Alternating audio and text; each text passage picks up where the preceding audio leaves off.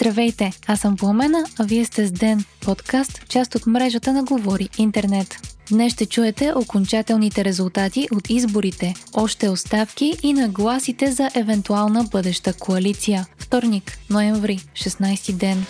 При над 99% обработени протоколи от изборите по данни на ЦИК продължаваме промяната печели парламентарните избори с 25,7% подкрепа. Зад нея остава ГЕРБ с 22,8%. На трето място е ДПС с 12,9%, следвано от БСП с 10,3%, има такъв народ с 9,5%, Демократична България с 6,3%, 4,9% и Възраждане с 4,9%. Извън парламента остава изправи се БГ Ние идваме с 2,3%. Избирателната активност по данни на Alpha Research е 39,1%. При президентските избори тя е малко по-ниска 38,9% и по всичко изглежда, че именно ниската избирателна активност ще е причината за предстоящият балотаж, тъй като Румен Радев печели над 40 29% от вота,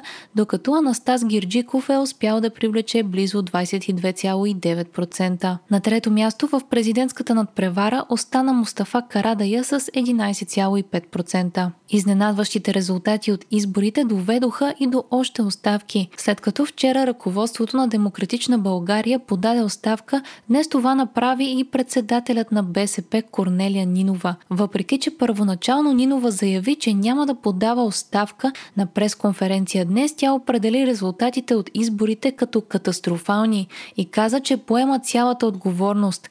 Нинова обаче ще остане начало на социалистите до януари, когато ще се проведе конгрес на партията. В изказването на Нинова прехвърчаха искри към членове на инициативният комитет на Румен Радев и членове на служебният кабинет, които вчера поискаха оставката й. Лидерът на БСП обаче потвърди, че социалистите приемат поканата на продължаваме очакваме промяната за преговори за правителство и че реализирането на такова ще е приоритет за тях. Това послание отправи отново днес и Кирил Петков, който каза, че се е чул с Христо Иванов, Корнелия Нинова и с Слави Трифонов и продължаваме промяната вече е започнала разговори с тези формации за съставяне на правителство. От партията на Кирил Петков и Асен Василев отново потвърдиха, че няма да преговарят за правителство с ГЕРБ и ДПС, както и че не виждат как би могло да има диалог с формация, която иска да излезем от Европейският съюз, имайки предвид възраждане.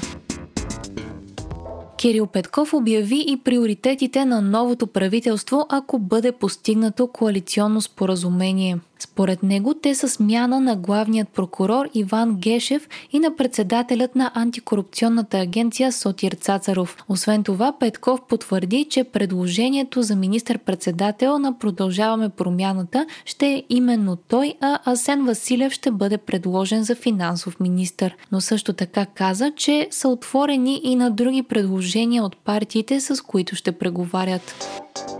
А сега към другата гореща тема, именно предстоящият балотаж за президентските избори. Днес стана ясно, че ще се проведе дебат между Румен Радев и Анастас Гирджиков. Сблъсъкът между двамата ще се състои в четвъртък вечер от 20 часа и ще бъде излъчен по БНТ. За дебат между Радев и Герджиков се спекулираше още преди изборите на 14 и се очаква да привлече много обществен интерес светлина в тунела при епидемичната обстановка у нас. Общата заболеваемост в страната продължава да спада и тя вече е близо 730 на 100 000 души. У нас вече няма области с заболеваемост над 1000 на 100 000. Така се отчита спад с 30% за последните 7 дни спрямо предходните 7. Новозаразените са малко над 3200, като продължава да е висок броят на хоспитализирани и настанени в интензивни отделения. Съответно 7900 и 725 души. Починалите през последното денонощие са 276. Това обаче бе предвидено от математиците и според тях ефектът от зелените сертификати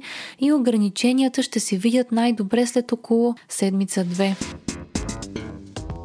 Президентите на САЩ и Китай Джо Байден и Си Цзинпин проведоха първата си двустранна онлайн среща. Разговорът е продължил над 3 часа и е включвал теми като търговия, човешките права, киберсигурност и Тайван. Според китайската страна срещата е била продуктивна, а от Белия дом подчертаха важността на добрите двустранни отношения между двете суперсили. И двамата лидери започнаха срещата, обръщайки внимание на личната си отговорност над преварата между САЩ и Китай да не прераства в конфликт. През изминалите месеци обаче няколко теми предизвикаха напрежение между двете държави и те също станаха обект на разговор, а именно нарушаването на човешките права от страна на Китай, що се отнася до Хонг-Конг и мисиоманското малцинство на уйгурите в Китай. Си Цзинпин отправи предупреждение към Байден, че окоръжаването на Тайван по въпроса с независимостта на островната държава е игра с огъня и който си играе с огъня ще се изгори. Припомняме, че Китай счита Тайван за част от територията си, докато САЩ подкрепят опитите на Тайван да защитава суверенитета си. И двамата лидери са изразили желание да подобрят комуникацията между двете държави,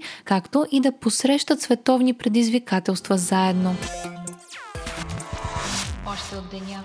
САЩ обвиниха Русия, че е извършила опасен ракетен тест в космоса, с който е застрашила живота на астронавтите от Международната космическа станция, съобщи BBC. Според Вашингтон при ракетния тест е взривен един от руските сателити, а неговите отломки са принудили екипажа на Международната космическа станция да се скрие в капсули. Според Държавния департамент опасността не е преминала и отломките продължават да застрашават други сателити, както и дейността на Международната космическа станция. Генерирани са над 1500 отломки и стотици по-малки парчета. В момента на космическата станция има 7 астронавта, 4 американци, германец и 2 руснаци. Руската космическа агенция Роскосмос отговори в Твитър, че траекторията на обекта принудил астронавтите да потърсят обежище е променена и станцията е в безопасност.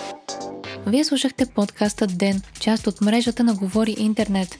Епизода подготвих аз, Пламена Крумова Петкова, а аудиомонтажа направи Антон Велев. Ден е независима медия и можете да ни подкрепите, като станете наш патрон в patreon.com Говори Интернет и изберете опцията Денник. Абонирайте се за Ден в Spotify, Apple, iTunes или някое от другите подкаст приложения, които използвате.